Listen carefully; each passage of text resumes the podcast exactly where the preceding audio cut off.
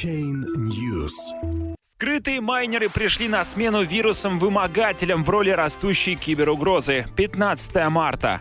Аналитики Microsoft заявляют, что в последние месяцы злоумышленники предпочитают использовать для добычи криптовалют различные варианты вирусов-майнеров, внедряемых на компьютеры частных пользователей и компаний. Бурный рост курсов криптовалют в прошлом году привел к тому, что хакеры сконцентрировали свою деятельность на распространении различных типов программ майнеров.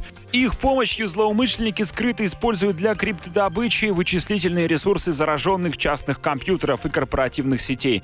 Другие варианты нелегального заработка криптовалют, такие как вирусы, вымогатели или компьютерные атаки, утрачивают свою популярность. Об этом заявляют сотрудники подразделения Windows Defender Research в блоге компании Microsoft.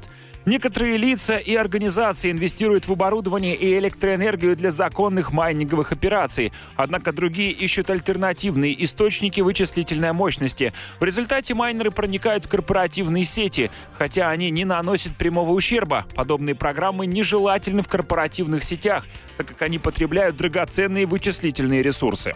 Аналитики Microsoft выделили три способа использования вычислительных мощностей, применяемые злоумышленниками. Первый — через троянские программы, внедряемые на чужие компьютеры при помощи социальной инженерии и уязвимости в операционных системах. Второй — использование мощностей компьютера через скрытые скрипты в пользовательских браузерах. Этот способ получил название криптохакинг. Достаточно зайти на зараженный сайт, чтобы фоновые ресурсы компьютера были использованы для майнинга.